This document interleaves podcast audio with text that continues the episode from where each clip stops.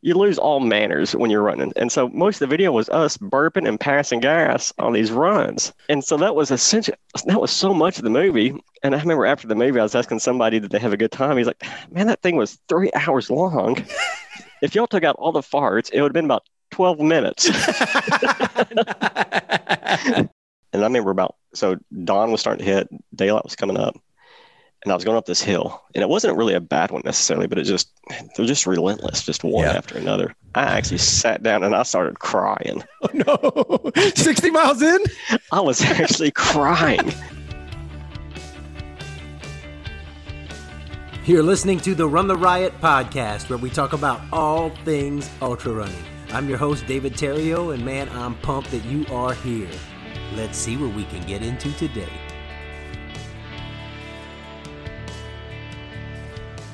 Hey there, my friends. Welcome to another episode of the Run the Riot podcast. And today on the podcast, oh man, we've got a fun one with Chris Baldwin. He's from Arkansas. And Chris, I got to know him. We both ran the 2018 Tahoe 200. And you'll hear us talking quite a bit about that. And some of the video that came out of that, you've just got to watch. You'll hear about it on the podcast. We both completed that in 2018, and then he's also done Arkansas Traveler, I think 5 times is what he said. Chris is involved in the Central Arkansas running community. He and his friends co-race direct a few different races, and he was also at the Lovit 100 at their aid station. He is, if you listen to the Lovit race report, he is the chili dog dude. He and Ronnie out there were playing the chili dog song and giving chili dogs out at the aid station. This is a fun podcast, and I mean, I just had a good time visiting with my friend Chris, and I hope you get some good info out of it. He also fell from a ladder before Moab and broke his hip, and so we talk a little bit about that and his recovery. And when this comes out, he'll be running Umstead, so send some prayers his way that he'll get it done. But before we get started, real quick, we want to thank our sponsors. The first is Runner's World Tulsa. Man, guys, Runner's World Tulsa, if you're in the area and you need something, or you just find yourself driving through Tulsa and you want to stop somewhere and see what, I don't know, just look at gear like we all like to do, Runner's World Tulsa, man. They've got stuff, if you're running anything from a 5K to ultras, they are experienced, they're knowledgeable. Man, you want shoes, you want packs, you want hydration, sunglasses, clothes, I mean, whatever. Man, they've got it. And so check it out. If you're not in the area, you can go to www.runnersworldtulsa.com. And they also they direct some races and put some races on. You can click on the link up in the upper right-hand corner on races, and you can see some of the races that they've got going on. And also, we are brought to you by the Outlaw race series. Guys, you need to check out this race series, especially if you are in the Oklahoma, Arkansas, North Louisiana area. You just got to check it out, man. Great race series. It's now the home of the Flat Rock Triple Crown in Independence, Kansas. They put those on in January, April, and September. The Lake McMurtry run, that's coming up in April. I'll be there doing the 50K. That's in Stillwater. The Flower Moon in Pawhuska in May. I think I'm doing the 50K on that one. The Dark and Dirty, that's on the Outlaw course in Wilburton, but it's at night and it's in July because it's hot, so you do it at night. Then there's the Thunderbird in November in Norman. I did that this last year. Great race, had a blast with it. And and of course the flagship race is the Outlaw 100 that goes from 135 all the way down to 5K, and I hear tell it's a tough course, and I'm hoping to get to do that sucker one day. But you can check them all out at www.outlaw100.com. and we're also brought to you by t8.run, the letter T, the number 8.run. man, it's gear for ultra runners by ultra runners. And I can't say enough about the commando shorts. People ask me, do those work? Yes, they work. The commando shorts. When I'm running a race, I'm wearing them. They're guaranteed to keep you chafe free. I mean, you can't go wrong with that. So go to t8.run. Check those out. They've also got some Sherpa shorts. They've got some flasks and some other things, and some hats and shirts. And look, in Hong Kong, it's hot and humid, where these guys have put some of this together. And so they know about, hot and humid training and what to wear and what works and what doesn't work. They test it big time. And so, check that out at t8.run, and you put in the code 50, the number 50 -run the riot, and you get a discount. Yeah. All right. And if you check out the webpage, www.runtheriot.run, and you want to partner with us, you can click on that Patreon link. I'm so grateful for all of our partners. And yeah, man, I think that's it. Oh, also, one of our sponsors for the podcast is the Screaming Monkey 100, and so be listening, because in the middle of this podcast, I'll tell a little bit about it, and there's going to be a code that you could only get. The only discount offered for this race is through the podcast, and you can get the code, and it's 10% discount on the race, and it's an awesome race. Where do you hear about it? So anyway, be listening for that, and yeah, well, let's get started with Chris Baldwin.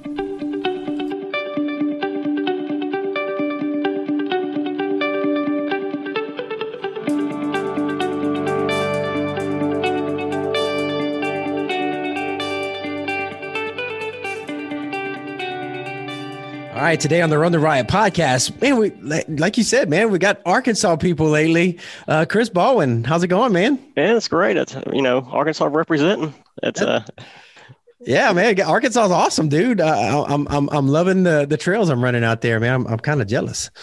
Yeah, we're hitting a little secret. I like this state. It's and it's one of those things where we get transplants on occasion, and we get people from Colorado and, you know, out west.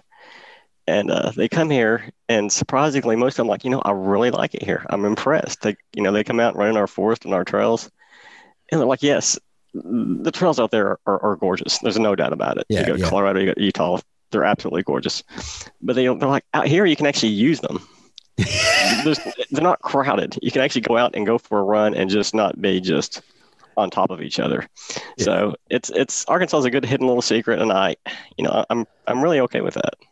Well, I think, man, I think the word's getting out, though. I mean, I'm hearing stuff, and, you know, between the mountain bike, you know, push and now the only thing I would say about Arkansas, you know, compared to like Colorado, is it still gets pretty hot and humid during the summer. Man, it does. And that's really almost changed my mindset of the ultras I'll sign up for anymore. If I look at an ultra and it's going to be like in October, and that means I'm going to have to be training through July, August, September. It's like, because I've done that for a long time. Because, you know, our beloved Traveler. Yeah. Yeah. The Arkansas Traveler, which is one of the older 100 milers in the United States. I think it's the 9th oldest. Okay. You can quote me on that, but it may not be right. I know it's up there. I think that's probably close. There may be some debate, but anyway. Yeah. That's in October. It's always the first weekend of October. And so, you know, training for that for so many years. Yeah. I was always training that heat, and there's just no escaping it. You know, there's running groups that here that meet to train for it. And we would meet at our meeting place at 3 a.m. on Saturday, just to try to avoid the heat a little bit, because, you know, these are 6-7 hour runs. And, it doesn't matter. You can't get away from it. It's just awful. Well, and even for Traveler, I've run it twice, and sometimes during the day, it still gets in October, man. It gets funky, man. Yeah. The past couple of years have been bad. The first year I did it, it rained and it was cold, and it seemed like years previous, we've had decent weather, but the past handful of years, and it's been bad. And we actually, I'm on kind of the race committee a little bit. I'm in charge of volunteers right now. Okay. And we actually did meet with, you know, the board and go, hey, should we move this thing back a couple of weeks? Mm. And, you know, we actually pulled out the weather calendar, and it's like, okay, if we push this back 1 week, push this back 2 weeks, what would it get us? Yeah. It really didn't get us enough. I mean, there was a couple issues. For one, it didn't get us a whole lot as far as temperatures go, because a week or two, it just, and then also, the Traveler has always been that first week. And then since then, other 100 miles just start popping up, and they've planned accordingly. Yeah. So you start moving around the 100 mile that you've had that spot for decades. Yeah. You try to move it around, then you start stepping on toes, and Yeah. So I don't think we're going to get away from that weekend. Yeah, it's actually hard now, you know, because there's so many, you know, there's more. It used to not be an issue, man. You just do 100 miler, whatever you want, and now, you know, it's a good problem because now we've got so much to choose from, and there are a lot more races, but it's tough. Yeah, and they're selling out. It's amazing. It's, you know, these races keep more and more of them pop up, and people are lined up. You know, you and I both know that. It's a whole lot of crazy. And you basically get off your wall and say, how much do you want? Yes, yeah. I'll want in. Yeah. Some races. Yeah. So speaking of Traveler, so the kind of how I met you online, was I was looking, I wanted to sign up for Arkansas Traveler. It's a states qualifier, and, you know, it's right there in Arkansas. And I, you know, I'd done some, you know, some scouting and stuff. I was like, I got to run Traveler, you know, it's right there. And yeah. And so I get online and I start looking through different forums and stuff. And so I start asking about Traveler, because one of the things, if you don't know and you're not in the know, you're trying to figure out, okay, when's this thing come up, you know, to sign up and all this stuff. So I'm asking questions about the race. And I don't even remember if it was you or Ronnie or some other jackwagon says about the race, oh, you need to watch this video. And they popped in a link to a video, and it's like how long is that thing? And it's just, so somebody messages me after, like, hey man, you might not want to watch that video. So it's just, I honestly don't remember this, but I'm assuming they sent you the link to our movie. Yes. Okay. So to back up a little bit, okay, a couple years ago, give me some info, man. A couple of years ago, I guess it was 2017, maybe. You know, I think I was on my 4th or 5th Traveler, so I'd done it a few times, feeling pretty confident. And then I think Ronnie and I were just kind of looking for something else to do to kind of keep. And Ronnie is it's my training buddy. He's been my training buddy for a long time. Should have got Ronnie on here with you at the it's been crazy. That might have been dangerous. Never mind. Maybe I'll get him separate. I'll do him another time. So we're like, you know, we should create some type of movie, and we were trying to think of what to do. So what we decided to do is, you know, we train every Saturday, or we were at the time, and we still pretty much do. And but for Traveler, we would start in April and train all the way up until October. That was our Traveler training season. Pretty much any training run we would do would be based on Traveler coming up in 6 months. So every Saturday we'd go there and record our runs, and we did it every week, and we never missed. And we ended up calling it 6 months to Traveler was the name of the movie. And and it ended up being like almost a 3-hour movie. Yes. Yeah. And in between, so each training run, each Saturday was its own episode. So there was however many episodes, 24, 25. And in between all the episodes, we'd make these little commercials. They look like Sonic commercials, and they look like other commercials for different products. And it was it was really ridiculous. Yeah. But yeah. We had a good time doing it. And I'm embarrassed to say we probably spent, you know, we were filming in the forest as we would run, and then we had to go home and edit these things because we'd have 2 hours of film, and we'd have to condense it down to 5 minutes for each run. And I'm embarrassed to say we probably spent a couple hundred hours making this thing. And anyway, we put it all together, and it ended up being like 3 hours. And here in Little Rock, we actually had a premiere for it. We actually rented out a restaurant. And we were going to, this restaurant had a big screen. They had this back room that had this big screen on it, in it. And we were going to have like a dinner and a movie kind of night. And we sold tickets to it for like $20. Dude. And the whole time we were laughing, but the closer it got, I was starting to sweat. I was like, "Oh my god, I can't believe we're inviting people to see this." And we actually had them. We didn't really. When I said we charged them $20, it was we didn't make any money off of this. It went all toward the rental of the facility and the food. Right. So but still, people were paying to come see it. And if you haven't seen it, did you ever watch it? I started, and I was sitting there with like intentions, like really to, you know, find out about Traveler and get some info. And I started watching it. And after a little while, I was like, okay, This is not what I expected. So I've scrubbed through, you know, different parts of it. So I've caught, I need to go back and watch it now that you really don't. Nice. And so it, you know, as training runs go, and I'm sure anybody that's out there training with their buddies, you lose all manners when you're running. And so most of the video was us burping and passing gas on these runs. And so that was so much of the movie. And so, we were, there's a countdown in this movie where we're like, man, in 3 days, we're going to have probably 60 something people packed in this restaurant. We're going to light up this movie. And it's going to be me and you running around the forest giggling, passing gas. And I was like, but we got the thing in motion. We had to go forward with it. And I remember after the movie, I was asking somebody, did they have a good time? He's like, man, that thing was 3 hours long. If y'all took out all the farts, it would have been about 12 minutes. And so, so ever since then, whenever somebody wants to know about the Traveler, we do tend to, I don't remember you in particular doing it, but I'm sure I or Ronnie responded to you and played like, hey, watch this. Yeah.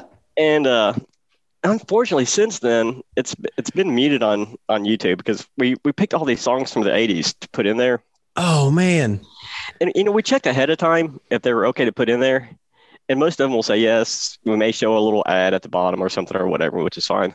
But what I didn't know or didn't realize is these songs, they trade hands between record companies over time. And then so the song changes hands to another music label, and they don't have that same agreement with YouTube. And then so all of a sudden it gets muted. So there's still pieces out there. We put different segments out there. So I can't put one big link in the show notes then. But I'll send you several links where people can just. Okay. Because I don't think anybody wants to watch the whole thing. So that was my introduction to you guys. So like, I'm like, what is going on here? What is happening? And I didn't know. Honestly, I didn't know how to take it at first. I was like, these guys are.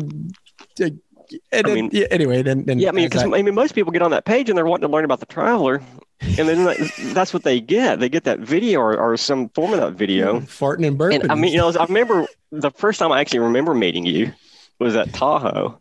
And I remember you came up to me like, are you Chris Baldwin? Yeah. So I guess that's how you knew me, is from that movie. Yeah. And I think by then we had interacted a little bit online and stuff. Okay. And, so there was some, and I guess I saw you at Traveler, because I had done, I did Traveler the year before Tahoe. And then I was planning on, I did it the year of Tahoe. You know what? I'm remembering this. Anyway, we got to talk about Tahoe because I am definitely going to include some links to some videos from Tahoe that are of you. But do you remember this? At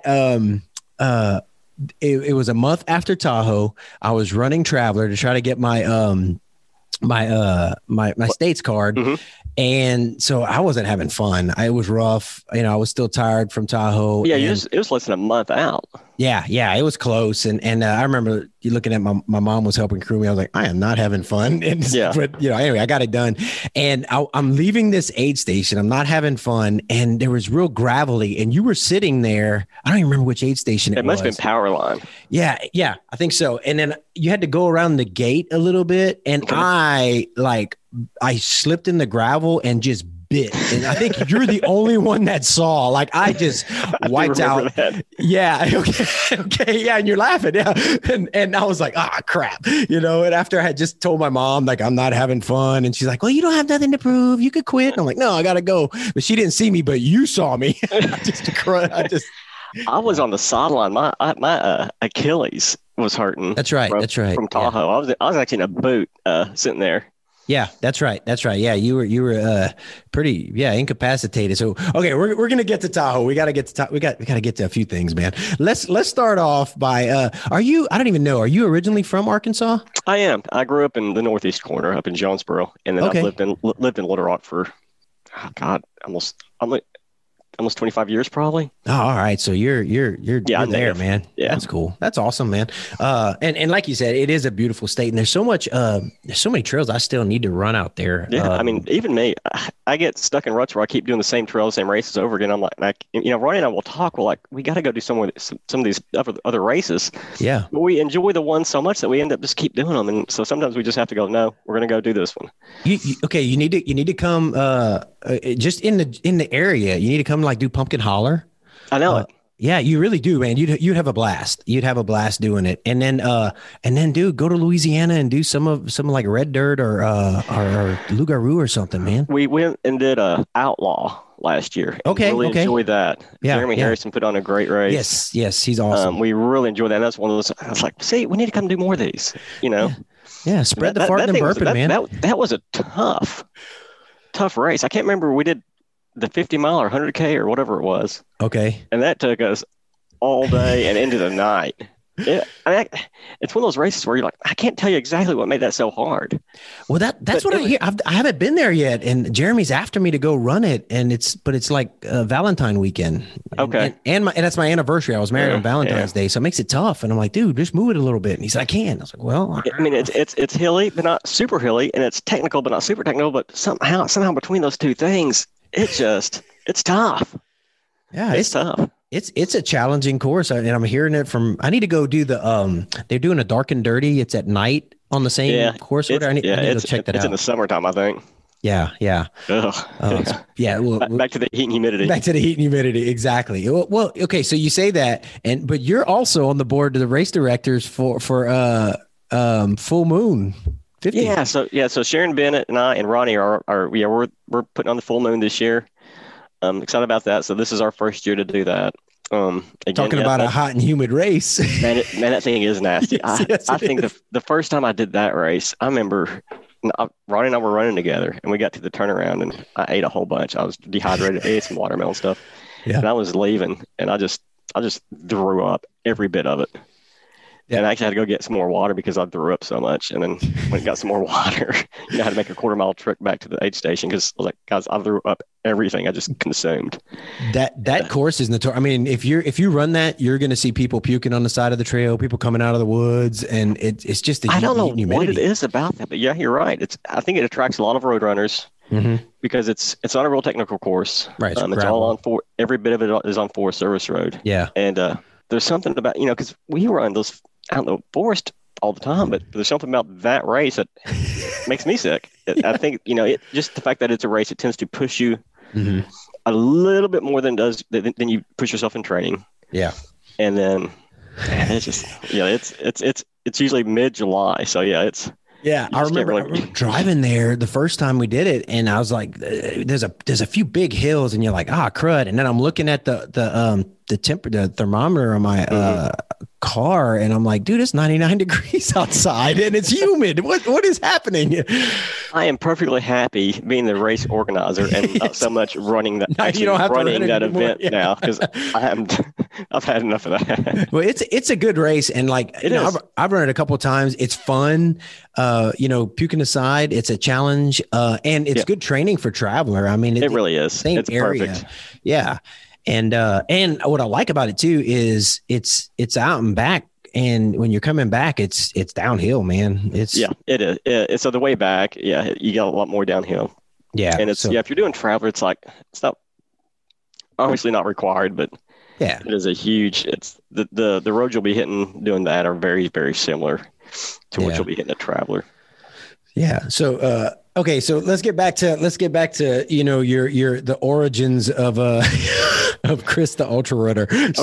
Okay, so you're originally from there. So when you growing up and stuff, did you run in school? What did you do? I did. I ran track and cross country in high school. Okay, I think when somebody runs track and cross country in high school, you can get a good sense of their natural abilities. And what I mean by that is, when we're in track and cross country, we all did the exact same workout. Yeah. Which as adults, none of us do because we have different lives. And, even back then in track and cross country, even though I ran all 4 years, I was very consistent. I was always middle to back of the pack. Okay. But I always liked it. And so I did track and cross country. Was nowhere anywhere. I went to Arkansas State University. I was nowhere close to being able to do that, to run at college level. So that was once I graduated high school, it was, that was enough of that. Yeah. And then, so, I got a job or a couple jobs after high school and finally ended up in an office job where I started gaining weight. So I was like, I guess I need to do something. So I started running again. And over time, I started hitting different running clubs. I joined that Little Rock Cash House Harriers here in Little Rock, had fun with that. there was a few people that were ultra runners in that group that kind of started kind of piquing my interest a little bit. I always there was actually a guy that did the Traveler, that won the Traveler a couple times in that group, and I talked to him about it. But even then, it was still very much of a, there's no way that I would ever do anything like that. Just no way. But eventually, I did start doing marathons, and I did marathons for several years. And my goal with those were to qualify for Boston. Mm-hmm. And finally, I just don't have the VO2 max or whatever it takes to be able to do that. I think my fastest marathon was a 3:23. Okay. And I think to qualify for Boston at the time, whatever my age was, I don't remember, was a 3:15. Okay. So even then, I was 7-8 minutes off. Yeah. And tried a couple more times, and I could not get down that low. So I remember just one day I had an epiphany. I was out running the river trail here in Little Rock, and I cranked out a 20-miler. I felt great. It was a decent pace. And I was thinking back to one of those ultra runners I used to talk to in the hash, and he used to say, dude, if you can run 20 miles pretty comfortably, if you can do that without it just killing you, you can run 100 miles. Hmm. And I was like, you know what? I think I'm done trying to qualify. I'm done doing the Boston qualification thing. I just don't think I can, you can always try a little bit harder. But given, I was working full time, I'm married, there's only so much time you can put into it. Right. Given my current situation, I don't think I can qualify for Boston. I was like, so maybe I can, instead of qualifying, I can't run 26.2 miles. Maybe I can run 100. Yeah. So that day, I just went home and started Googling. And this was before Facebook was real big. It's 2010, 2011. I think Facebook was out there, but people didn't use it like they do today. Yeah. And I just, luckily, I stumbled across Rocky Raccoon, and I signed up for it. So I had never done any ultras before. I've done marathons, but so I went straight from marathon to, I think, Rocky Raccoon was going to be 4 months later. So 100 mile at Rocky. Yeah. Yeah. Fortunately, you did like me. My first ultra was 100. Yeah. Was it? Yeah. Okay. I don't think I've ever met anybody else that had done that, but you did. Okay. So yeah. So that was my first ultra. That's awesome. And finished it. In fact, after that, it was just, there's no going back really. It's how I use, do you still do like marathons for training or anything, or you just for fun? I mean, Little Rock, I've done every single Little Rock marathon, so I'm considered a streaker. So I don't ever want to miss that one. Yeah, we need to get together, man. We did it last year, and Jen and I were dressed as He-Man and She-Ra. And I saw those pictures. That was awesome. That was something. Anyway. But and we use that. We just have fun. We dress up, and I don't think I did. And we have another marathon here called Three Bridges, and I enjoy that one just mainly because I enjoy the race organizer so much. Yeah. So I like to do those. But as far as back in the day, I used to travel from state to state to do marathons. I don't do that much anymore. Yeah. Yeah. So you're, when you go from your first, you're doing all these marathons and you're familiar with the pain of doing a marathon, the road beats you up and all that stuff. How was Rocky Raccoon compared to your marathon? It was tough. I mean, back then, I think it was 5 laps back then. I think it's 4 laps now. I remember the fourth lap, I think I walked the whole thing because my IT band was hurting. Yeah. So it's so different. People always try to compare distances, but it's so much of a different race that it's a different kind of pain. Mm-hmm. It's more mental, so much more mental. Yeah. It's just a different race, and it's just really tough to compare the two.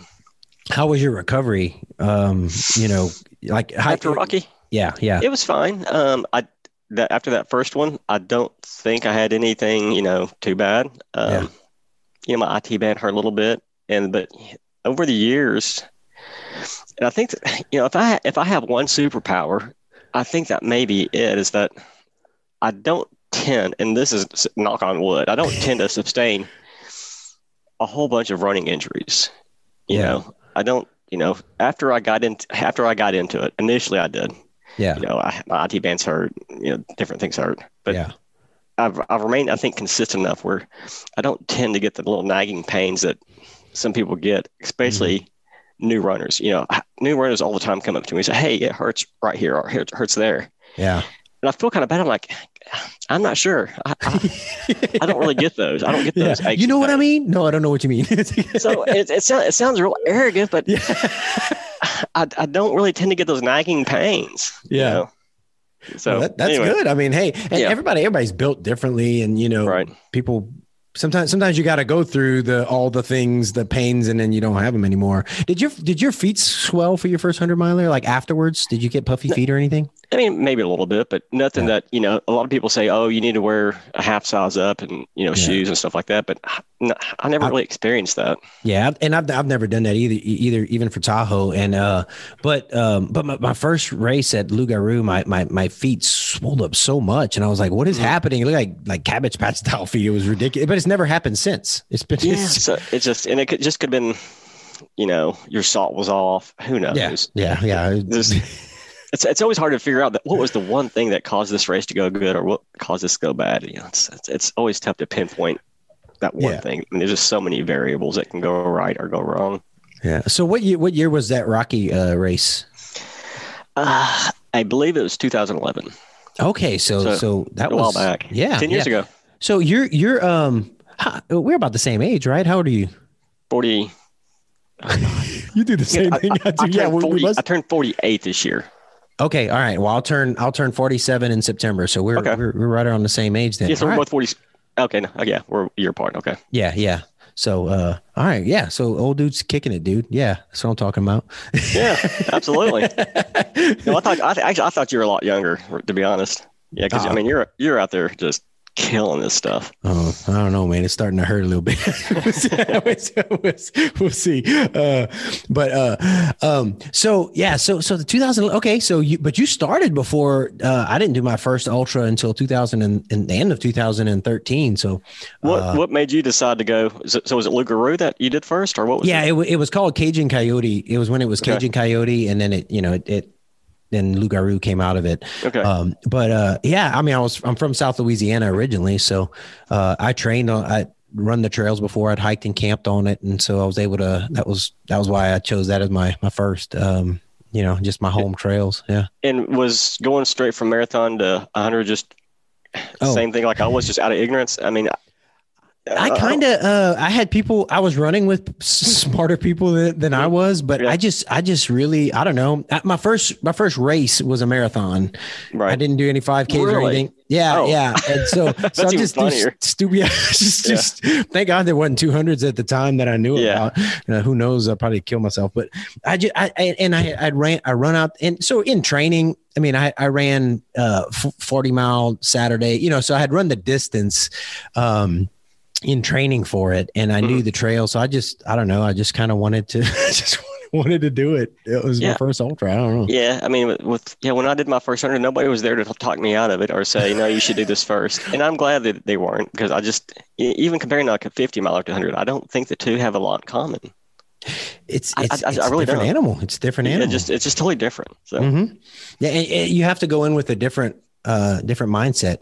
And absolutely. Then, So wow, 2011. So what was your, did you go after you did that? So you went back and started doing like 50Ks and all that? You know, I can't remember after that. My next 100 after that was the Keys 100. Okay. I looked at your ultrasound. I didn't look at it right before we talked. No, my ultrasound, it's tough to look at because there's a couple of Chris Baldwins out there and we're all mixed together and stuff. And it's just, and I've never gone out there to clean it up. Okay. I'm not that worried about it. I was kind of confused looking at it. I was like, what is it? Okay. It's all messed up. There's too many Chris Baldwins out there. So yeah, it was Rocky. And then the next year was, Keys. And then I started doing Traveler, you know, it scared me for a while. Really? Cause I actually have a brother who had done it, and he's, you know, he's a lot better runner than I am. You know, I mentioned college previously. He actually ran at ASU. Okay. He was good enough to actually run in college. Okay. But he has a more of a natural ability than I do to crank this stuff out. And he actually finished second Traveler one year. I mean, he ran like an 18-something. I've never come close to that. So I was familiar with the terrain out there, and it scared me. The hills I was like, I don't know if I can do those hills. Yeah. So finally, I just got the courage up to go out there and do it. And then you fell in love with it because you. Yeah, I did. Kept doing it. Exactly. It's funny how and every race has its own characteristics and things about it that are really cool. But I would say that for Lugaru, for Red Dirt, all the different ones that I've run, and Traveler's got its own unique. Every aid station is they're great, and they're fun. You can tell they just love being there and have a blast doing it. There's something about Traveler that just to me is a little bit magical. I don't know what it is, and maybe that's just to me. I don't know. I love that race, and even though I'm not actually running it this year, I'm involved with the organization, and I always hope to be. I love that. I love the event, and maybe it's the fact that you're probably going to step on or near a copperhead during the race, or the copperheads are real active. We were talking about full moon earlier. Those things are all over the place during full moon. Yeah, you can run right in the middle of the road, and they'll be there. Yeah, absolutely. Yeah, you got to watch. You can bring a good light. But I remember, different aid stations where this was my first year running it. In the middle of the night, and you don't know if you're hallucinating or not. But there's discotheque, crazy technicolored lights all over the trees, and that's probably I think that's the Cash House Harriers does that aid station. Yeah. Oh man, I was like, what is? And actually, it was disorienting a little bit. I was like, this is awesome, but I can't see. You're like, what's going on? They're in the middle of nowhere, and they have a disco light going up in those lights. It's pretty awesome. Traveler, and I, I did it twice, and I'll probably be back at some point just to. Like you said, it's good. It's fun. All right. We'd like to thank our sponsor, the Screaming Monkey 100. The Screaming Monkey 100 has become known as the preeminent race in North Louisiana. This event, located at the Monkey Trails mountain bike course near Shreveport, has 11 miles of challenging, hilly, and technical single track. The race director has included another 4.5 miles of perimeter logging road, gravel, and pavement to make it a varied and interesting 15.5 mile loop. Runners can choose a distance between 10K all the way up to 100 miles. Now, this race, it's nestled between an abandoned prison, a veteran cemetery, and a national chimpanzee sanctuary. How cool is that? You can hear the chimps caterwaul during the race. You can listen to the calming tones of the bell's chime at the cemetery and run through the shadows of an abandoned guard tower. Totally awesome. The Screaming Monkey 100 can be found on ultrasignup.com, and listeners of this show who use the code, listen to the code, RunTheRiot123, all one word, RunTheRiot123, will enjoy the only discount available for this race. That's a 10% discount off their entry. Also, the race director, Mike, has another race on April 3rd called The Old School at Lincoln Parish Park. It's listed at runsignup.com and has distances from 5 to 30 miles. Back to the show. Enjoy it. So you did Traveler, and so did you? How many times you said you did Traveler? I did Traveler 5 years in a row. 5 years in a row. Were you doing other hundreds at the same time? Or did you just put Traveler on the list and go? I think when I was doing that, I was just doing. As far as 100 milers going, I think that would be about the only one I'd do that year. I would do 50 milers and stuff like that, but. I think only maybe once or twice have I done more than 100 in a year.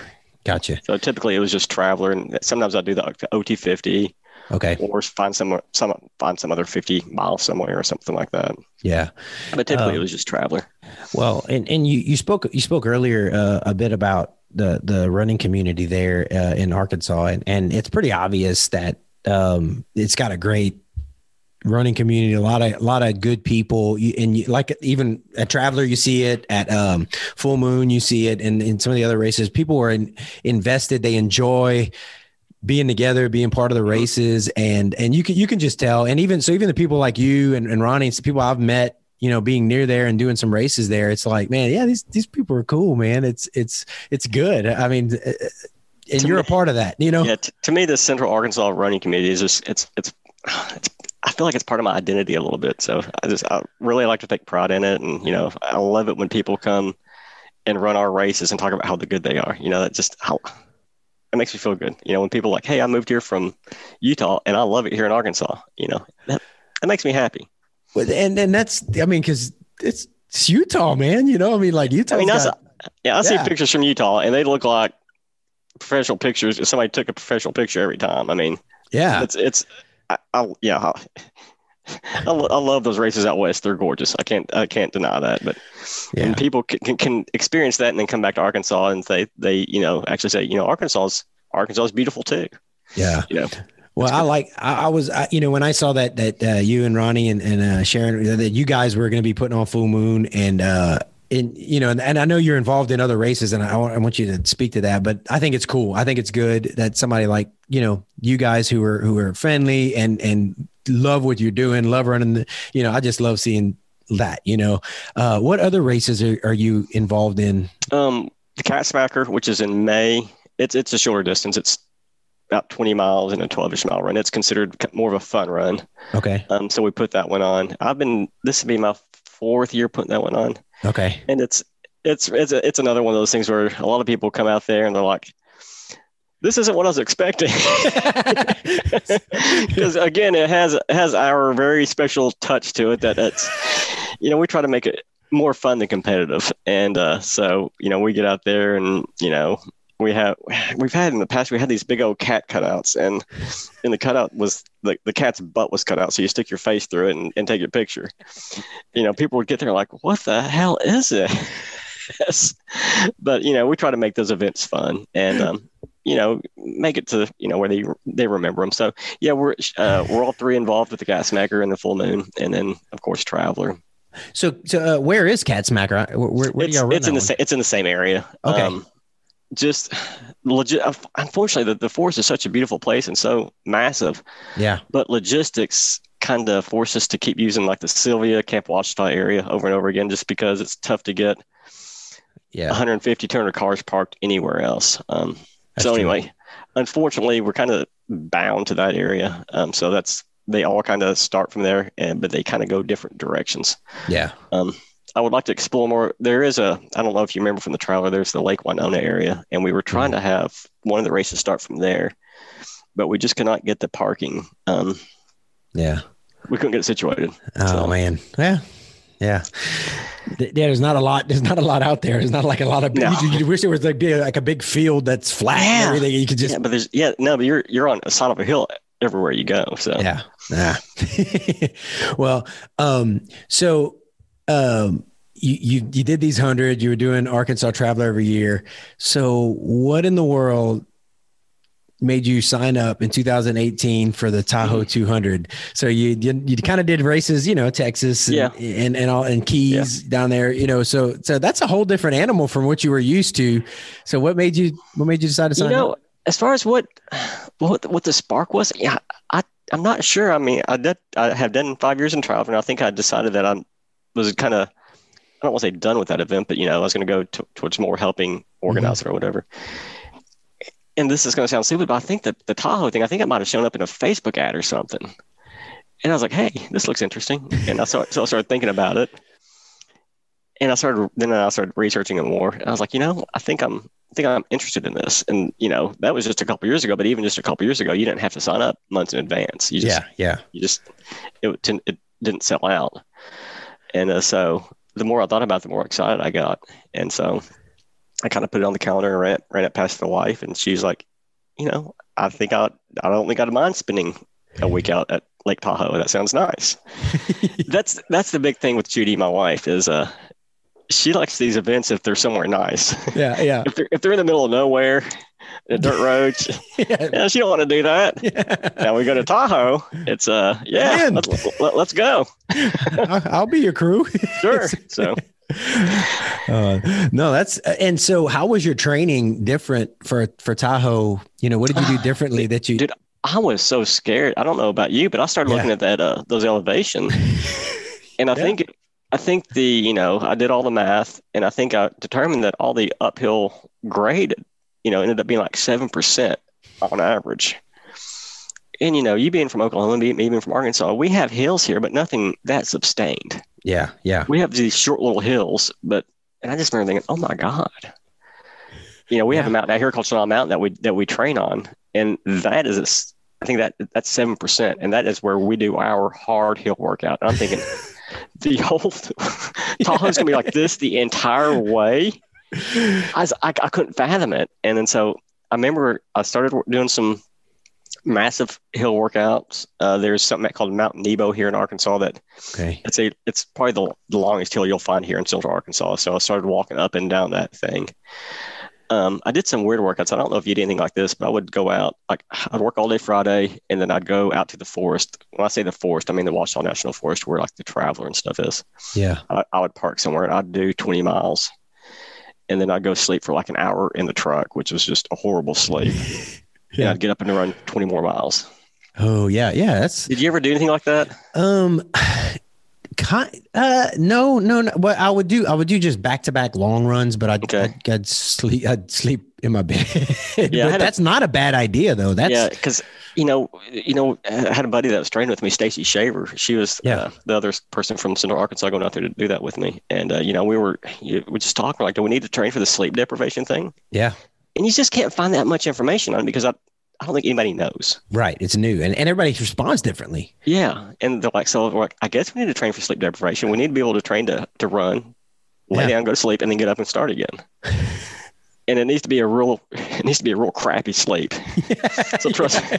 So we'd park our cars out there and we'd crawl in the backseat of our car and sleep. And, it'd be in Arkansas in July and August. It was about 96 degrees. And you're trying to sleep in the back of your car after you just ran. And it's just you get up and you just feel horrible. And I did change my training quite a bit. I think I was hitting around 80 miles a week at least, if not 80 to 90. How long would y'all sleep after the 20? Like an hour or two. Okay. So about what you would plan for at an aid station. We really did try to replicate that. Whether or not that was beneficial, I honestly don't know. I can tell you when I was training for Moab this past year, when we can talk about that in a little while. I was not doing that. I was getting some serious miles, but I wasn't doing the sleep deprivation thing just because it was so miserable. I hated it. Well, I ended up when I was training for Tahoe, I did similar to what I with just more miles, similar to what I would do for 100, just with a little bit more miles tacked on my long runs and stuff. And for Lovit, I did more miles for training for Lovit than I did for Tahoe. How fast did you do Tahoe? I don't remember. 73:40 something or whatever. Yeah, you tore it up. Well, I learned a lot too, man. You're talking about, I bet you if I'd have planned my sleep, and that's kind of my advice. Everybody's different. I'm like, you got your Courtneys and your Goggins who can run without sleep all that time. I should have planned my sleep. So how much did you sleep? I probably slept a total of about 3.5 hours. That's about what I did too. Yeah. But I wasted a lot of time. If I'd have done it intentionally instead of just, and I didn't have a pace or anything. So I spent a lot of time just kind of like falling asleep on the trail. And and that 3.5 included some 10-minute trail naps here and there. And, just lay on the side of the trail for a little while because I'm not really moving that much. It was weird, man. I don't know. I think I'm going to be doing a lot more hiking this year, training for triple crown. That's right. You're doing the triple this year. Yeah. So are you going to do Moab or anything this year? Or what do you, this year? Actually this weekend coming up is Umstead. I'll be doing that. Oh, okay. Awesome. But as far as the triple crown, we can talk about my accident here pretty soon, but, I'm not quite ready to jump into something like that yet. I don't know if I'd ever be up for the triple crown, mainly just because of flying out west 3 times. My job it'd be tough to work that in with my job. Yeah. I do regret not hitting my web this year. That it kills me a little bit. Yeah. Yeah. So we need to get to that. So that was Tahoe. And I just have to say, I want to thank you and Ronnie. So Ronnie, paced you for a bunch of Tahoe, and the footage that came out of that, thank you for letting him post that. Cause dude, I saw you and I was like, I was there, man. I knew exactly. You were so sleep deprived. And so I was confused. Oh yeah. I know. Yeah. Dude. Yeah. So fortunately, Sharon and Ronnie were both there. So they picked me up. So Sharon, they picked me up at mile 100, which I think was it Tunnel Creek? Or was it Heavenly maybe? No, I don't remember. Anyway, it's been a while back. Sharon picked me up for the first leg, and I was kind of still lucid there. I was down in the dumps. I mean, she wasn't actually supposed to join me until like mile 140. Okay. But, if we want to talk about Tahoe briefly, when you start Tahoe, you immediately go up a ski slope. I mean, the gondolas are over your head. Yes. And we don't have hills like that out here. Yeah. And I just remember thinking, oh, my God. And the first day you go up two of those things. Yeah. I just remember it just beating the hell out of me. And I don't know how your breathing was the first day, but I felt it. I felt the altitude is what I'm talking about. Every once in a while, I would just have to pull over on the side of the trail and breathe for a second. And, people were slowly just passing me. I remember when they did the medical check and they told me I forgot what my pulse was, but it was like 10 beats faster per minute than normal. And that's just before we went up, and I was like, wow, what's up? And, I remember going up there, just power hiking and thinking, this is going to be a long race. So I remember about mile 60 or something like that. This was like the next morning. So I had gone through the night. I thought I was going to sleep that first night, but I didn't. I didn't really have time. I was kind of battling cutoffs almost the entire way. So we got to Brockington. I thought I was going to be able to sleep there. I didn't. I just really didn't have time. Yeah. So they pushed me out of the van. So keep going. So I kept going, and I remember dawn was starting to hit. Daylight was coming up, and I was going up this hill, and it wasn't really a bad one necessarily, but they're just relentless, just one after another. I actually sat down and I started crying. Oh no, 60 miles in? I was actually crying. And I actually pulled my phone out and I actually had a signal and I was like, texted Judy, my wife, and Sharon, because I knew they were somewhere. I was like, I know Sharon's not supposed to get with me until 140, but she's going to have to jump in at 100. I was like, I can't keep going. I can't do this. And in my head, what I was really thinking is, I can't believe I had Sharon and Ronnie come out here and they're just going to drop. So in my head is like, if I can just let them both pace one section, at least they will have participated. And I didn't flush their airplane money down the toilet. And so she jumped with me at mile 100. And immediately when I got the company, I guess I'm kind of a social person. Yeah. And once I had somebody with me, everything became kind of okay. And that's me. Some people like being alone and stuff like that. And when they're running stuff, man, I like having a crew. I like having pacers. Yeah. That's what I like. And then once she was with me, we kind of started picking it up a little bit, got a little bit away from the cutoffs. The cutoffs for me were always there. I mean, I finished in 97 hours. Cutoff was 100. I mean, so I used 97%. So it was never like, oh, I'm perfectly fine. No, it was always like, okay, I need to sleep, but let's wake me up in an hour because I've got to move along. Wow. And then, she jumped with me there, and then towards the end, I was so sleep deprived. Ronnie pulled out the camera, and we can post that video. But a lot of people really talked about it, and I think it's because so many people went through that same thing. They just didn't have it on camera.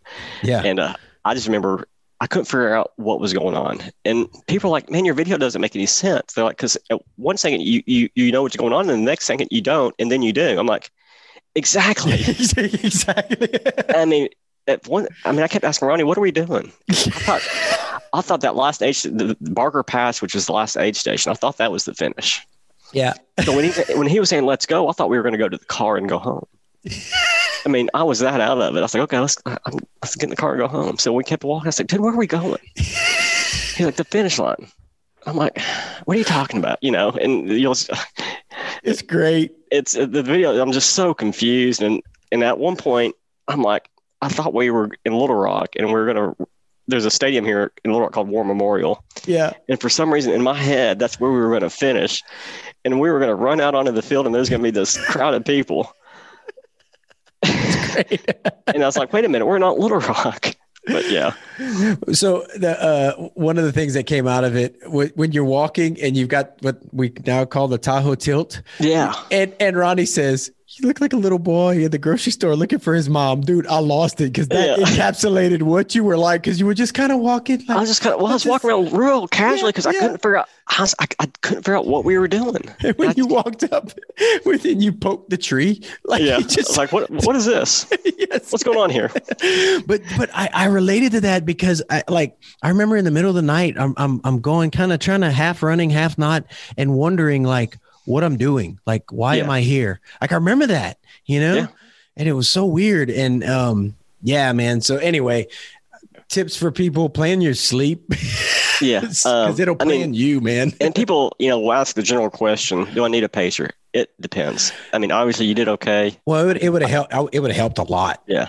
I can say for sure with me, there's no way I would have finished with that one. I was too confused. I mean, I remember like the Gaia app that we were using before the event. I remember we're sitting down with Ronnie and Sharon. I showed them how to use it, you know, all this other stuff, because I was the first one to need it. And so I started showing them how to use it. And I remember during that last night, I remember telling Ronnie, I was like, why do you keep looking at your phone? He's like, I'm looking at the route. I'm like, and I couldn't, that didn't make sense to me. Yeah. He's like, okay, we're good. I was like, okay, so can you see that marker hanging out of that from that tree on your phone? You know, he's like, no. I couldn't make sense. I was like, okay, well, when we're done with this, I want you to sit down and teach me how to use that, because I probably need to know how. That's awesome. And he's like, dude, just go back to sleep and keep walking. That's great. Oh man, yeah, we'll post it so everybody else can enjoy it, and but. Everybody who's run it just about will totally relate. And so that's why I appreciated it. Like if, so going into the Triple Crown, I'm hoping to have pacers at each one, just for, I think I can do better. Safety, it makes my wife feel better, all that, you know? And so, anyway, so you did that, you got it done. And you know, just, hey, you got a 200 miler under your belt. And so you signed up this past year for Moab. And so I did, you know, of course, COVID hit, everything was crazy, but Moab still happened. It was on the table. Yeah. And so you're training, you're getting ready for Moab, you're pumped up, you're excited, and tell everybody what happened. Oh, yeah. I mean, Moab was one of those things where, you know, COVID hit and, you know, races were getting canceled, and that one was still alive. And I was excited. And, you know, the whole COVID thing, in an odd sort of way, it actually made training for me a little bit easier. We were talking before the call started, you know, because where I work, I started working from home. And so that cut down the amount of driving I was doing to and from work every day by almost an hour. So all of a sudden I had an extra hour a day to train. Yeah. And I was training more for Moab than I did for Tahoe, probably. And I was probably in better shape. I was sitting probably for Moab, I was hitting close to 100 miles a week, and I was doing, I was excited about this race. I was ready for it.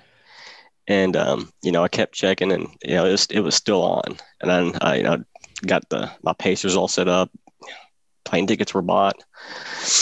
And around that time, my wife and I, Judy, we put the house on the market. And, you know, long story, but we're trying to sell and downsize or whatever. But anyway, there were some trees that needed to be trimmed that were hanging over the driveway.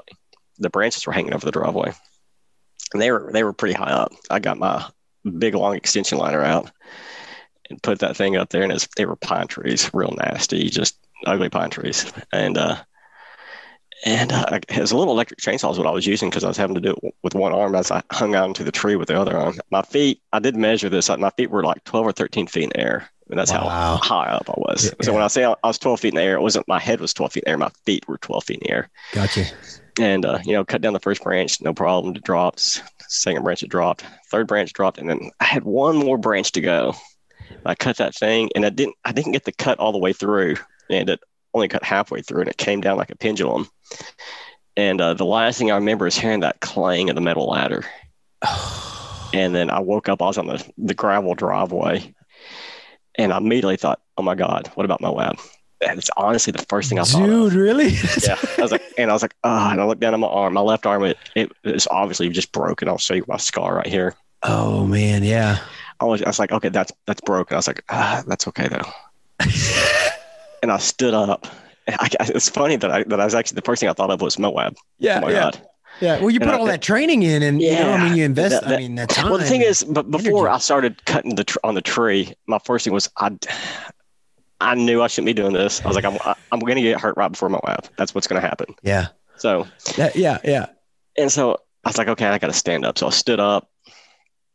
I thought I was okay. And I kind of looked down at my feet. My left foot is pointed in a different direction than what my brain was saying it should be. I was like, oh no, oh no.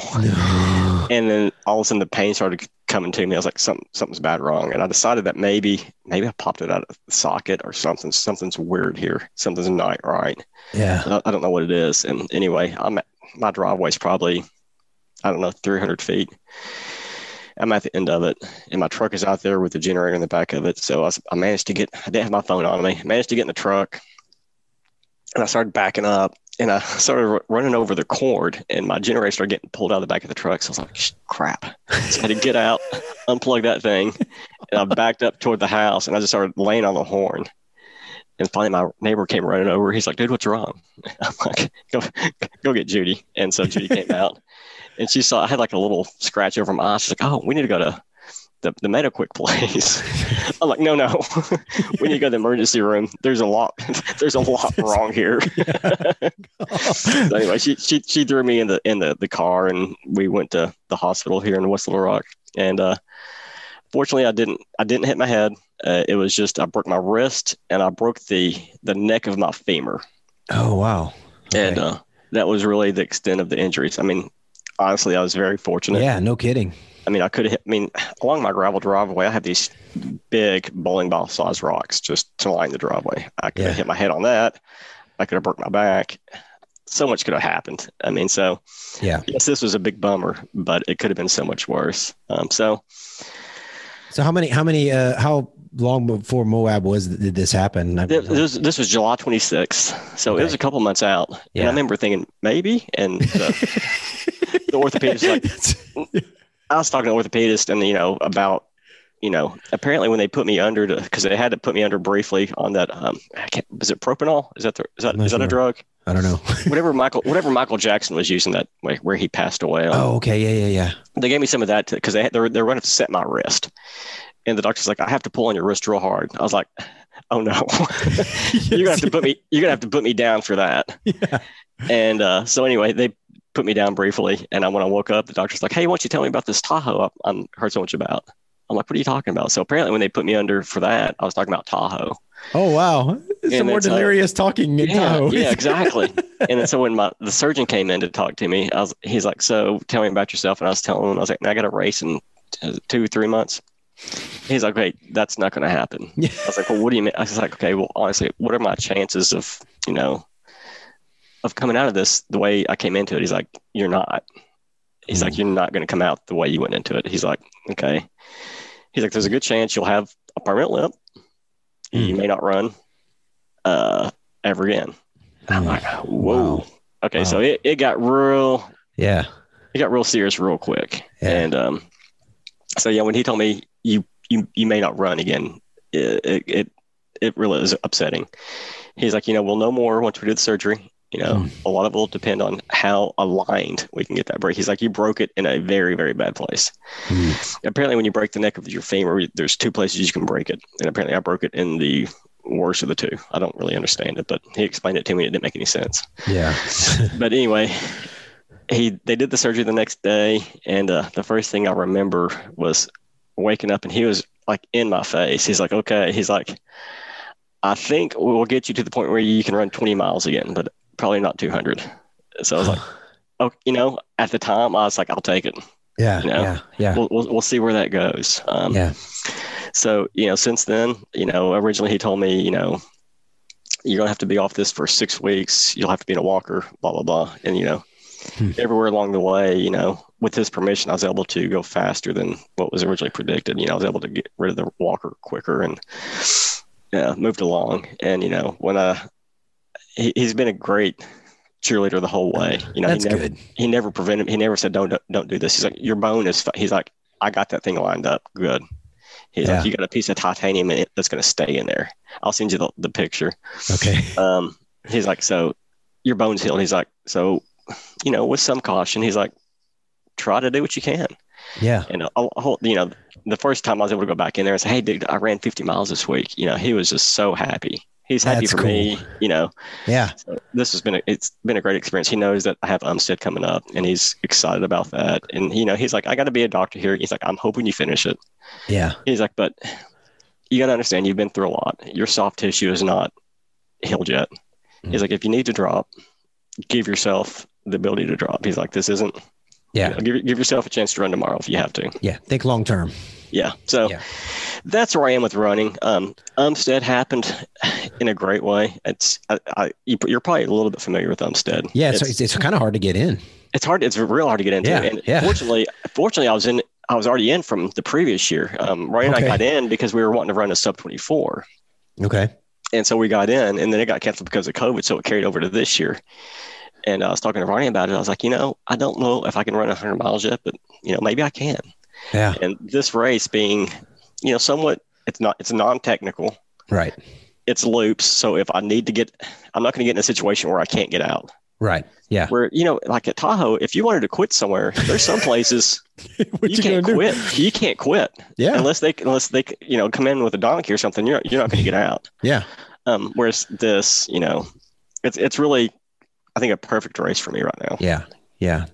Well, that's amazing. And I like that you were posting your weekly updates. Like here I am, or walking, or here I am. You know, I like that. When I was able to start walking again, yeah, all I could think of was, what if I don't run again? I mean, I made a reference earlier that, you know, the Central Arkansas running community is kind of part of my identity. And then all of a sudden there was a really good possibility of maybe not anymore. I mean, I could still, you know, do the aid stations and race organization, but, you know, just the weekly runs is something I really look forward to. So let me ask you, just because I've had to, you know, injuries happen, things happen. And I've had people ask me this before. What do you think? I know after you there'd be a time of mourning, and if you like really couldn't run anymore, what would you do? I mean, just, you know, like I would try to stay involved as much as I could. You know, we have the aid stations we have to support. We have we have to organize these runs. There's the race directing. So I mean, I would try to stay involved as much as I could. You know, just the whole concern of how fun will that be if I can never participate? You know, I don't know. Right. I like doing them both, and I think, you know, you came past one of my aid stations at Lovit just a couple of weeks ago, and Ronnie and I we talk about that. We love to do that, and I think, you know, being that we have the experience of being ultra runners, I think, you know, we're able to bring stuff to the table that makes it fun, because we know what we like at aid stations, so we try to bring it to the aid stations we put on. So I mean, I think there's always room for people that can't either do these or, you know, don't have time. I mean, ultra running is real time consuming. So I mean, if people don't have the time to do it or the ability to do it, I mean, there's other ways to get involved. And so I would, you know, when I was on the in bed, you know, recovering, trying to figure out, what if I can't run anymore? What am I going to do? Yeah. You know, I by no means shut down and go, well, I'm not going to be involved. No, I was always going to be involved. Yeah. Yeah. And I think, you know, cause I'm thinking, do a podcast, you know, if something happens, and I think I would keep doing it. And, I'd have to do something physically. I'd figure out, you know, work out, get real build or something. I don't know. Just do something, you know, if I couldn't actually run, but I would still want to be involved in the community, same thing. And exactly be around all the, you know, crazy friends I've made, and, you know, encourage people to do, man. Let's talk about the Lovit aid station. So you and Ronnie, you have a aid station at Lovit. So before I did Lovit, I was doing homework on it. And even in the past years, because it was one that on my radar that I wanted to do. And you guys, I'm going to be posting all kind of videos on this on the show notes. But you guys, I started looking at the aid stations, like, oh, Chris and Ronnie do an aid station, and there are videos. Yeah.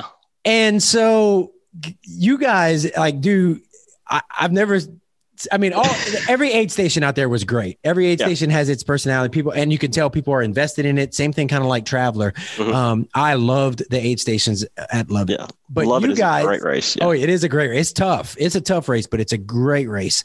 But I saw in the videos, I saw BB guns with targets. I saw mohawks shaved. I saw even the reverse mohawks shaved. Yeah, that was my favorite. Tattoos. Yeah. My wife was a crew and she got a tattoo, and it had AR on it, and he added a F in front of it for AR for Arkansas and a T at the end. So my wife had a fart on her arm. Yeah, we love to come up with different stuff for that aid station. It's usually just, about a week before we're like, hey, how about we do this? So yeah, that one year we decided to have our own biathlon, so that anybody that was running through the aid station, we're like, hey, do you want to do the Lovit biathlon? And they're like, what the hell are you talking about? We're like, well, we got these BB guns and we have these cans over here. If you knock one down, you become the official biathlon participant. And most of these people, they don't have a clue what the hell's going on here. Yeah, because they don't know if they're supposed to do this or what. And they're like, I guess ultra runners, and you're gonna hand them a BB gun. And then love it. And we were offering free haircuts one year, and this one guy, Ben, I won't say his last name. He's like, okay. So I was going to the intention was to do a reverse mohawk, but then I cut too many straps down and it became like a friar tuck. You know what I mean? Where he was just like, all he had was the rim around the side of his head. I think that's on a video too. That is. We got that on video. I was like, man, that looks horrible. But we sent him back. We just sent him on his way, and it was like, oh, that was awful. But yeah, man, we were laughing. And I wonder if he was married and his wife's like, what the heck? Yeah, we like drew big eyebrows on him and stuff. And I think he got home and his wife was like, what the hell? I thought you went to go do an ultra run. And, he had markers all over his face and a shaved head. And she probably wanted an explanation of, what the hell was going on. And so, yeah, we got that on video. That was one of my favorite years, probably. It used to be real small, so we had more time to really goof around. Yeah, yeah. Over years, it's gotten bigger and bigger, which is great. But we don't have as much time to shave people's heads and stuff like that. But we had a good time this year. Your wife hung out with us for a while. Yeah, she had a blast. She enjoyed it. And dude, to be honest with you, I don't think she wanted to leave. I think she was mad that she had to go crew you. I think so. I just want to stay here instead. Yeah. She even told me that. She's like, I wanted to hang out over there because So and then for those that listen to the Lovit podcast, I finished it off with the Chili Dog song. I had never heard the Chili Dog song, but that's the first time at an aid station and an ultra that somebody literally like offers me a chili dog, and my stomach did. I don't think so. We didn't have many takers, but one dude ate three of them. No, was he in the 100 miler? I think he was. Dude, I think he was. That's good. And he sat down and he's like, "Hey, can I have one of those?" I'm like, "You bet," because nobody was taking them. Yeah, yeah. And I should have known better. But again, it's one of those things where we're like a week before the race, we heard that song. We're like, we should do chili dogs. Dude, so that song still gets stuck in my stinking head, man. And then that guy sat there and ate one. And then he's like, can I have another one? And we're like, yes, you can. And he sat there and ate. So it's an out and back. So you hit the aid station twice. I'm not saying he ate three the whole time. He ate three in that one sitting. That's awesome. I was like, oh, my God. He finally got up and started running. That's great. But hopefully it helped him out.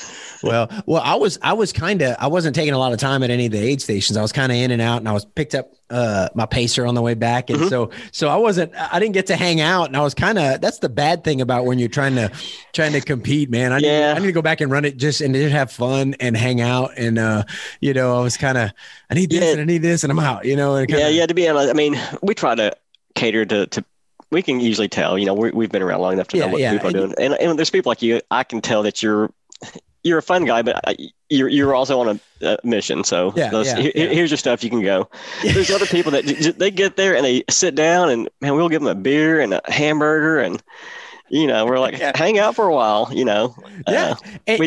And I could tell you guys did great for both. Like, you helped, got me what I needed and, and sent me on my way, and that's what I needed. Yeah. But some people just like, some people, especially people like me that are in the back of the pack. I mean, you get to an aid station and you're wore out. You just want to be cheered up. You want some type of, you want to be happy just for a second. I mean, the stretch to our aid station from Little Bear to Brady, it's a 7 mile, very tough stretch. It's very lonely stretch. Yeah. So a lot of people roll in there and they're just, they need some human attention and, they need to smile. Yeah. And if you can make somebody smile in an ultra, I mean, you know, I feel like you're doing a really good job. And so that's what we try to do. We try to make people laugh. We try to make people smile. There's been a couple times where I don't think people knew how to take us. And, they thought, you know, we were making fun of them when we were really just trying to have a good time. Yeah. Yeah. And so there's been a couple times when there's been some miscommunications, but we try to keep it very lighthearted and, you know, just have fun out there. Well, I know just running because that stretch is so, you know, it's desolate, no man's land. I'm running by myself. And I was looking forward. I was like, I knew that you guys were going to be there. And so it was kind of and I knew Jen was going to be there, my crew. And, so anyway, even though I wasn't there very long, it perked me up knowing that, you know, you guys were there. And, they've actually talked about moving us to another aid station before. And I think us and the Lovit people that run the organization, that run the event, we've decided, no, Ronnie and I need to be here at this location. So it's a good spot. And we don't plan on not doing it anytime soon. That's something that we really enjoy doing. Even this year when it rained some, this is one of my favorite years. I just had a really good time. The more we do it, the more we figure out. We actually did it this year without any electricity. Oh, really? I didn't notice that. How'd you? Yeah, I mean, we just use grills and these chafing dishes. I didn't mean to talk about this; it just kind of came up. But no, sorry. Yeah, so we just, we're like, this generator's a pain in the ass. The propane's a pain in the ass.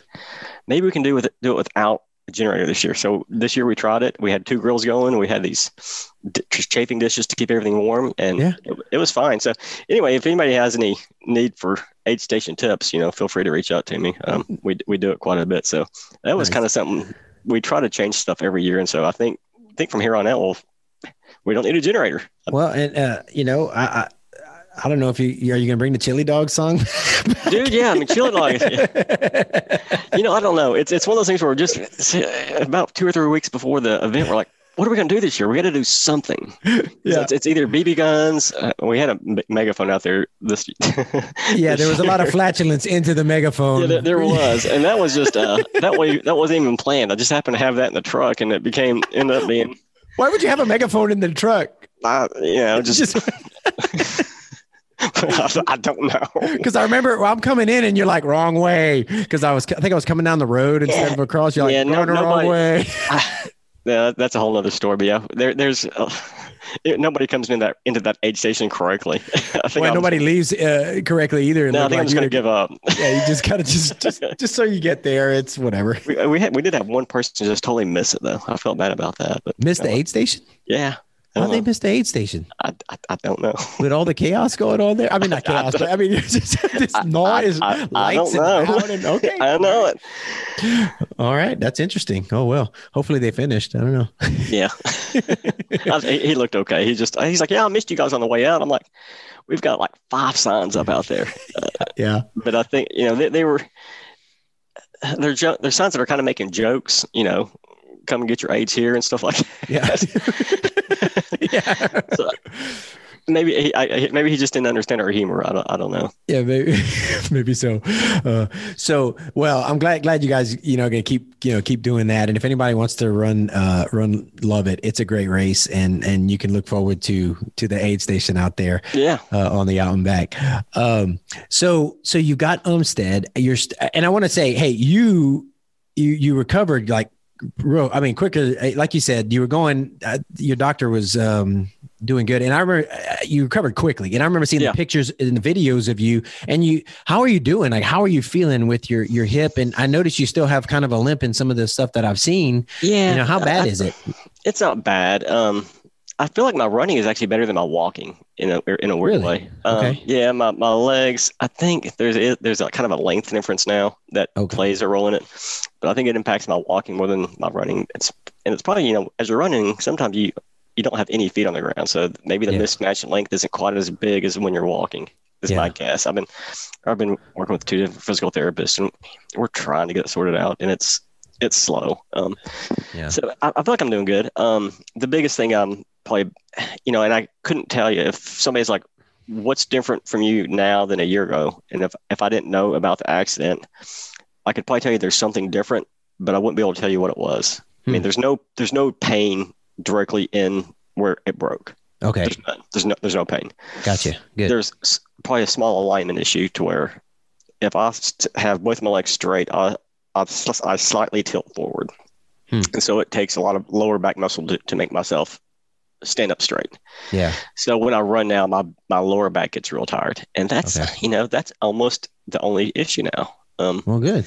So, I feel like I'm coming along. It's, my pace isn't what it used to be. And, to be honest, talking to the two physical therapists, are like, your play won't ever be exactly what you used to be, but you're getting close to 50.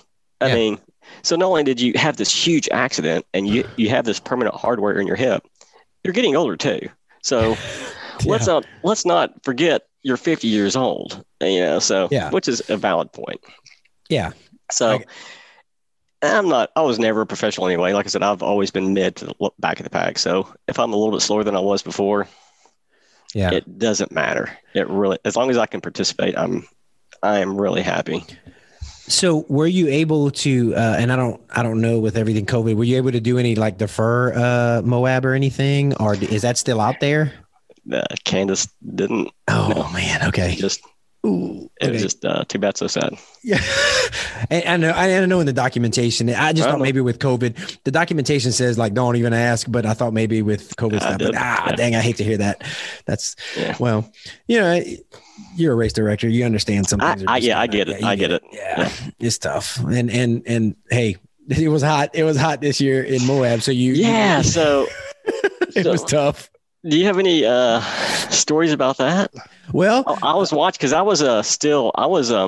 wasn't moving very well yet. So stuff like you racing, that was what I was. Well, I was watching that stuff. I mean, it was. So I did a whole podcast on it and just shared all the ugly and everything. And what it came down to was the electrolyte mix that they were using. I tried it ahead of time, but it was much cooler here than it was there.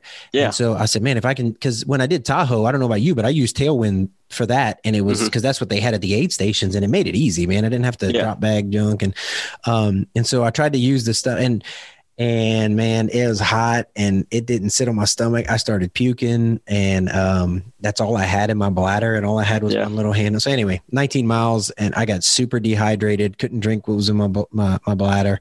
And I couldn't catch up. And when Jen saw me, she was like, oh my goodness. Yeah. Every time I ate something, I puked. And so mile 74 ish, whatever, I was done. I couldn't, maybe I could have laid there longer, cause I still had time with cutoffs and stuff, but, anyway, that's tough. Lesson learned. What would you have done differently? Well, when I had that, like when I took so there was at mile, what was it? I forgot where it was, but there was 4 miles, and then there was a water stop, and then there was 19 miles to the next aid station. And at the water stop, I filled up that little handheld, and I got about a mile from it when I started drinking out of that bladder and started just projectile vomiting. And what I should have done, I should have gone a mile back and poured all that junk out of my, and refilled my bladder with water. But I don't know, like that's an extra 2 miles, and that's really not, I ran an extra 2 miles. I'd love it. Well, stuff like that is just tough to bear when you're I can't go 2 miles in the wrong direction.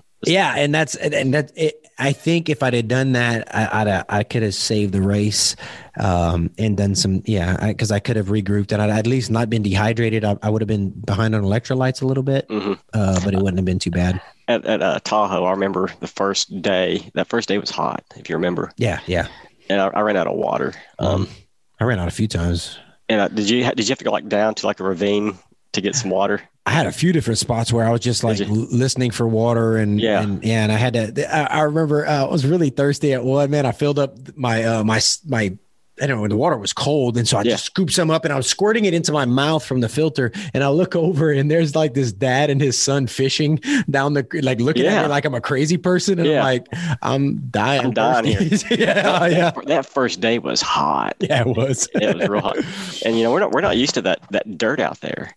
Yeah. That dirt was just insane. Yeah. It was nuts. Like 3 inches deep of soft dark. It's weird. Rubicon. That was, yeah. So we, yeah. And the thing about it is you and I ran it the backwards way, and most people said it was harder that way. Mm-hmm. One of the, where was that? There was a power line at Tahoe where it went like, it was dirt and went super steep down. I know exactly what you're talking about. Yeah. I'd hit that at night, and it took me forever to get down because I was scared I was going to fall. And this dude came barreling down after me. He was flying down that. I remember the story. Yeah. Well, so I'm thinking when I go back, I'm gonna have to go up that thing. I just can't fathom that something like that even exists. Yeah. I mean, it's like, how did they get these power lines here? It's just it's crazy. Yeah, and it's like soft dirt, super steep, rocks in the middle of it, and that's probably the steepest thing I've ever been on foot. It had to be. Yeah, and so I'll have to go up it. So I don't know. But it'll be earlier in the race, I think. I don't even remember when I hit that. Let me go this in reverse, because that's going to be mile. Yeah, that'll be mile like one. No, that'll be later in the race. It'll be mile 140 on the way back, because it's mile 50 on the way out. That's right. So yeah, you'll be doing that at the very end. Yeah. Okay. All right. Yeah. All right. Yeah, I don't know. I thought about that when I got down, and I had to stop. There was this log I sat on, and emptied my shoes because they were just full of that dirt and sand and stuff. Yeah. Anyway, I remember your story. I think you were sitting there and you saw some dude flying down the hill. Yeah, he was. And he ended up right next to you. And you're like, dude, did you do that on purpose, or did your legs just to get out of control? Because I mean, it would be possible if you start running that you can't stop. Yeah, yeah. He was some Australian dude. And he was like, I'm just really good at the downhills. And I'm like, whatever. I just can't imagine trying to run down that thing. Yeah, for me, I was 3 points of contact at all times. Exactly. I was glad I had trekking poles, man. It was good. Yeah, trekking poles. Yeah, trekking poles were huge out there. Something I never really used here, but I'm glad I had them out there. Oh, yeah. So you got Umstead coming up, man. Do you, if Umstead goes well and you continue to progress, are you going to shoot for another 200? You're going to try to come back at Moab? I don't know about Moab. Maybe those races are so hard to get into now. But I love that 200 mile distance. Again, it's so much different than the 100 miler. It's more of an adventure, I guess. I don't know. There's one, I don't know if you heard about this one. It's in Arizona. It ends up in Flagstaff. The Cocodona 250. Yeah. That one. That one kind of sounds cool. Yeah. I don't know. I know. Same here. I'm like, see how the first year goes with everything, and because I think it was supposed. Was it supposed to go on this year? I'm not sure. I don't remember. I don't remember. So next year is probably the first year. Yeah, it will be the first year. So I don't know if. So I think it occurs in May. So I have time to decide. Maybe. Yeah. I don't want to. There's nothing limiting as far as my hip being broken. Yeah. That part's healed. Yeah. Just as far as my, the way my gait, the way it is, the way I run being slightly different, I don't know. I'm definitely well enough to try it. I'm not going to go really hurt myself. Right. I just may get, I get worn out a lot easier when I run now. And you may have to build up different stamina, or like you said, your lower back, get that stronger. And it's you figure you've got so many years of built up the way that you've run, and so now you're tweaking a little bit, and it's kind of like 100 miler. One little thing can cause a big, The surgeon and the physical therapist said my soft tissue will be healing for at least 18 months. And I think we're around the 9-month mark now. Okay. Yeah. So he said, even though the bones good to go, he's like, your soft tissue still, it's still just doing all kinds of repairing. So there's no reason to push too hard to jump into something big like that either. To me, so that's the race that kind of really intrigues me. I do like the 200 mile distance though. I look back at Tahoe, and those were probably some of the most awesome memories. Those 4 days. See, I had 4 days. You only had 3 days. Three and a little. I was into the fourth day. I have 4 days of memory. I think about that. Ronnie and I were laughing. You don't remember half of that, man. That's true. I don't remember half of it. But thinking that it's a 4-day race, and somehow Courtney DeWalter beat me by 2 days. How the hell is that? How does that happen, dude? It's crazy. I got to the finish line. She was there, all showered up, smiling, rested, drinking a beer. I got a picture with her. She could have gotten on a plane and gone home and gone back to work by the time I got back. Yeah, it's just, it's crazy. But no, I just, that was an awesome. So tell me, I want to hear, how would you, when you crossed that finish line, when you got done, tell me about how that felt for you. Cause you probably heard me talk about it. I wish I could say it was better. I was so confused. Oh, really? Okay. I didn't really know what was going on. Oh, wow. You didn't wake up for it? No. So I wish I could say I had this moment of exhilaration. I was excited.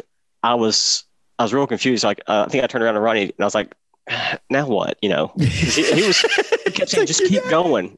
And he's like, we got to get to the car. Cause he had me believe that we were just going to the cars. Cause I think I told him I was too tired to keep racing. So it's like, okay, well, we can not race anymore. We'll just go to the car now. Yeah. You know, so that sounded good because I want to go home. Yeah. You know? So no, there was no moment of yes. Yeah. I finished it. It was like, okay, so now what? Yeah. I was so confused. So that's the only thing I think I regret a little bit is being so confused. I mean, the video is funny, but when I got to the finish and I didn't realize, right then what had happened. I mean, eventually it sunk in and I was sitting there with my friends and my wife and it's very, a very awesome moment, but right then at the finish line, it didn't mean anything. Yeah. that's crazy.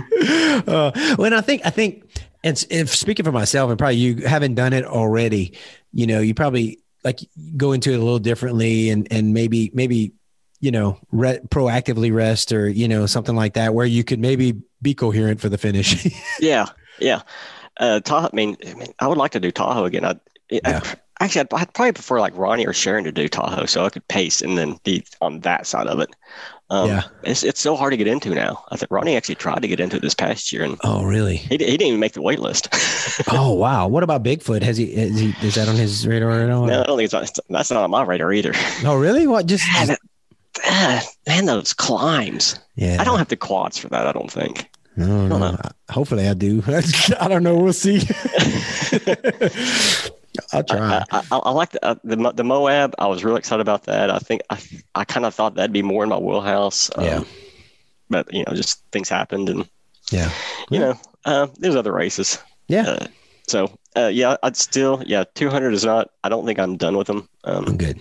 It just it takes a lot of commitment. Time wise, Judy, my wife, would have to be on board again because it's so time consuming, and then so. Yeah, we'll just have to see. I would like to do it in another year or so, but it may be 2 years. Yeah, I just don't know. Yeah, wait and see. You don't have to make a decision right off. Yeah. You know. So you have Umstead. Do you have anything else? Nothing else planned. Okay. You know, and I'm trying to think of something I would like to do. Sign up again for besides the 200, and a lot of it's going to depend on how Umstead goes. Is you know, to be honest, because. Umstead will be my first race period since the accident. I haven't done a 5K, haven't done 10K, haven't done a marathon, haven't done crap. I've done some longer. I've done some longer runs, and I think I can get it out. Yeah. What's been your longest long run so far? 30 miles with a 16, 17 mile run the next day. So I've done 70 mile weeks, and they were tough. Yeah. So I don't know. We'll just see if, I may go out there and just 100 miles is maybe too tough for me right now. Yeah. Or it may not be. It's a lot of it will depend on that. If I get out there and it's fine and I get a finish time where it's not just, let's say it's 27 hours, something that's not too close to the cutoff. Then, it's like, maybe I am ready for another 100. Maybe I am ready for, I don't know, Pumpkin Holler or something like that. Yeah. Well, we'll be definitely cheering you on and I'll be watching but thank you.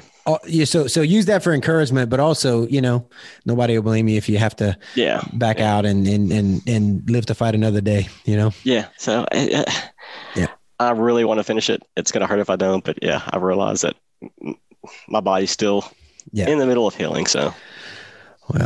Well, let's go through real quick. I've actually been forgetting to do this on some of them, and I have people that tell me, "Hey, I like to hear what people are using." So, let's go through the gear that you're wearing for your races, man. So, what are you wearing? What shoes are you wearing when you're running trails? I really like the Topos. The Topo Ultra Venture is what I use on trails for the most part. I really enjoy those. They tend to, you know, they're obviously very similar to ultras. Mm-hmm. I think the guy that started Topo might have actually worked for Ultra. I think. I don't know. Maybe. Is that right? I think he did. I thought I heard that, but I don't know if it's true. Yeah, and so I like those a lot, and that's mm-hmm. what I'll be wearing for Umstead. I used to Kogala like quite a bit. Yeah. I got hooked on that after Tahoe. They had remember they had I'd never seen it before Tahoe, and then you had these people with these huge bright lights. It's like, what the hell is this? Yeah. But on the other hand, I like it. You know, if you're the one with the light and you got the trail lit up, it's awesome. However, if you're the one coming towards the light and having it in your eyes, it's not so much. Yeah, yeah. So I like that product. What else? Pack. I use the Salmon 12-liter, I think, something like that. What are you doing now for like electrolytes and dude, I'm terrible with like nutrition. Well, my stomach tends to behave. Oh, that's okay. I'll use what, you know, I for training runs, I use Gatorade a lot. Okay. Sometimes I'll water it down a little bit if my stomach starts getting upset because of the sugar. Yeah. But you know, when I go to Umstead, I'm one of these people. I will just whatever they got at the aid station, I'll grab a handful of it and move on. Gotcha. It doesn't really matter to me too much. If they got Gatorade, I'll drink that. If they got Tailwind, I'll drink that. Water, I'll, you know, it's. I just try to. Just depending on the weather, different things look good. So it's always hard to say, this is what I want for that race, because chances are, all the way through that race, I'll want something different, just depending on how I'm feeling. Sometimes like solid food sounds really good. I mean, yeah, I know at Tahoe, I just, you know, they actually had solid food. They had burgers and hot dogs and stuff like that. I loved it. Yeah. Whereas a lot of 100 miles, they tend to have the lighter, you know, the broth and the, you know, stuff like that. Yeah. So I don't do goos at all. Okay. That is something that doesn't work well with me. I tend to do solid foods in the wintertime, and Ryan and I we'll take like 8 Snicker bars with us on these on these runs and 8 Snicker bars the whole time. Everybody's got all this scientifically designed gels and mixes in their drinks or whatever, and like Snicker bars. Yeah, we got Snicker bars and Reese's peanut butter cups and Milky Ways, and sometimes we'll trade. Hey, you got 3 Musketeer? I'll trade you 3 Musketeer for this peanut butter cup. You know, that's awesome. It just kind of depends on what sounds good, and then usually in the summertime we have to switch to paydays because they don't melt. So that's really what we eat depends on if it's going to melt or not. So y'all lean toward the Courtney DeWalter nutrition side there. Yeah, we do. She's probably my favorite ultra runner. I really, really like her. Yeah, she's so down to earth, and she doesn't even. I don't think she even uses a GPS watch. GPS watches. I use a Coros. I love that thing. Which Coros do you have? I bought the Vertex. Okay. I bought it specifically for Moab because I had the very, very long battery life. Yeah. If it wasn't for that, I could have gone the next level down, which I forget what the next level down is. Pro. Yeah, Apex. Yeah. I probably would have done that because it's thinner. But I bought the Vertex for the very long battery life for Moab, which obviously ended up not occurring. But I love that watch. Hopefully you get to use it, and I got it on my radar, so we'll see. Yeah. What else is that? Is that all the equipment? Anything else that you use that you swear by that's unusual or anything? Not so much. I try to be more of a kind of minimal as far as gear goes. I try not to just as far as the poles go that we used in Tahoe and that I was going to use in Moab, I think I used the black diamond and those, those the Z poles, the carbon. Is that what you used? Yeah. I like those. Pretty, they worked. Yeah, they worked fine. They still have dirt from Tahoe and Moab on them. So yeah. Yeah. The Topos are probably just really my go-to now. Cool. I've started using those. I really haven't switched up too much. Nice. All right, man. Well, I appreciate you and all that you do out there in Arkansas, and I hope to, and I should be doing some more races out there soon. I need to decide if I'm going to go and do the full moon 50K this year. I think it fits in with some stuff. It's filled up. Oh, it's full. So I'd have no choice. No, it's not full yet, but it's filled up quick. So All right, good. Okay, I need to make that decision soon. All right, cool. And maybe you know somebody that can get you in. I don't know. Yeah, maybe. Yeah. Okay. All right. That's good. It's good to know. It's good to know. But man, I really do appreciate the community out there, and you guys keep doing what you're doing, and you know. And we get a handful of you Oklahoma guys over, and we always like it when y'all come over. Yeah. So you guys need to come to more of Jeremy's. Jeremy's got some good races too, man. Yeah. The Thunderbird. He's got some, you know, a few others in the area. So anytime y'all want to come, man, let me know. Did he take over Flat Rock? Yes, he took out the all three of the flat. He got those. He does a really good job of that stuff. Yeah, and I haven't run any of the Flat Rock races, so I need to check those out. Outlaw was the first one of his that I did, and I really enjoyed it. It was a good event. Yeah, good stuff. Well, anytime you let me know anytime you come in this route, so I can. Are you in Tulsa? I'm just north of Tulsa. Yeah. Okay. Yeah. Okay. So it's not far, not real far. That's why I like my parents live in Hot Springs Village. So me and my brother, we call that our Arkansas base camp. So like for Lovit, you know, we went there afterwards you're in Traveler's back door. Hot Springs Village. I mean, you're pretty close to like power line. Yeah. That's why they came out and crewed me. I didn't know that. Yeah. It's pretty awesome. So I love it. That's my base camp, man. So, and you're in Little Rock. Yeah. Well, I'm just outside of Little Rock. I'm in a little town called Roland. It's, if people know where Pinnacle Mountain is. Okay. It's out towards that area. I'm gonna hit you up next time. Next time I go visit mom and dad, because I usually just run around the area there. You know, just find spots. And I ran a little bit of the Lovit course. In fact, I ran from the turnaround by the dam. I ran I think 6 miles in and back, so I was familiar with it. And but anyway, I'll hit you up next time in the area. I might be able to see what kind of runs you guys got going on. I go meet y'all. It's pretty rare for us not to hit the forest on a Saturday. Okay. So, yeah. Okay. If you come up here, chances are we're probably heading out to the forest that weekend. So, okay. Yeah. I'll do that because I usually end up just doing it alone somewhere or whatever, and it'd be fun to hook up with you guys. Yeah.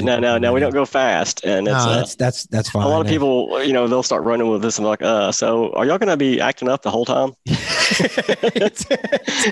It's time on feet. Exactly. Yeah, pretty much. That's. Oh man.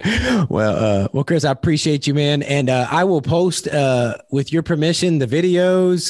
Sure. I'll put people can find you on social media and whatever other crazy links and pictures we can, you know, we've talked about. We'll put it up there, and I'll get you to send them to me.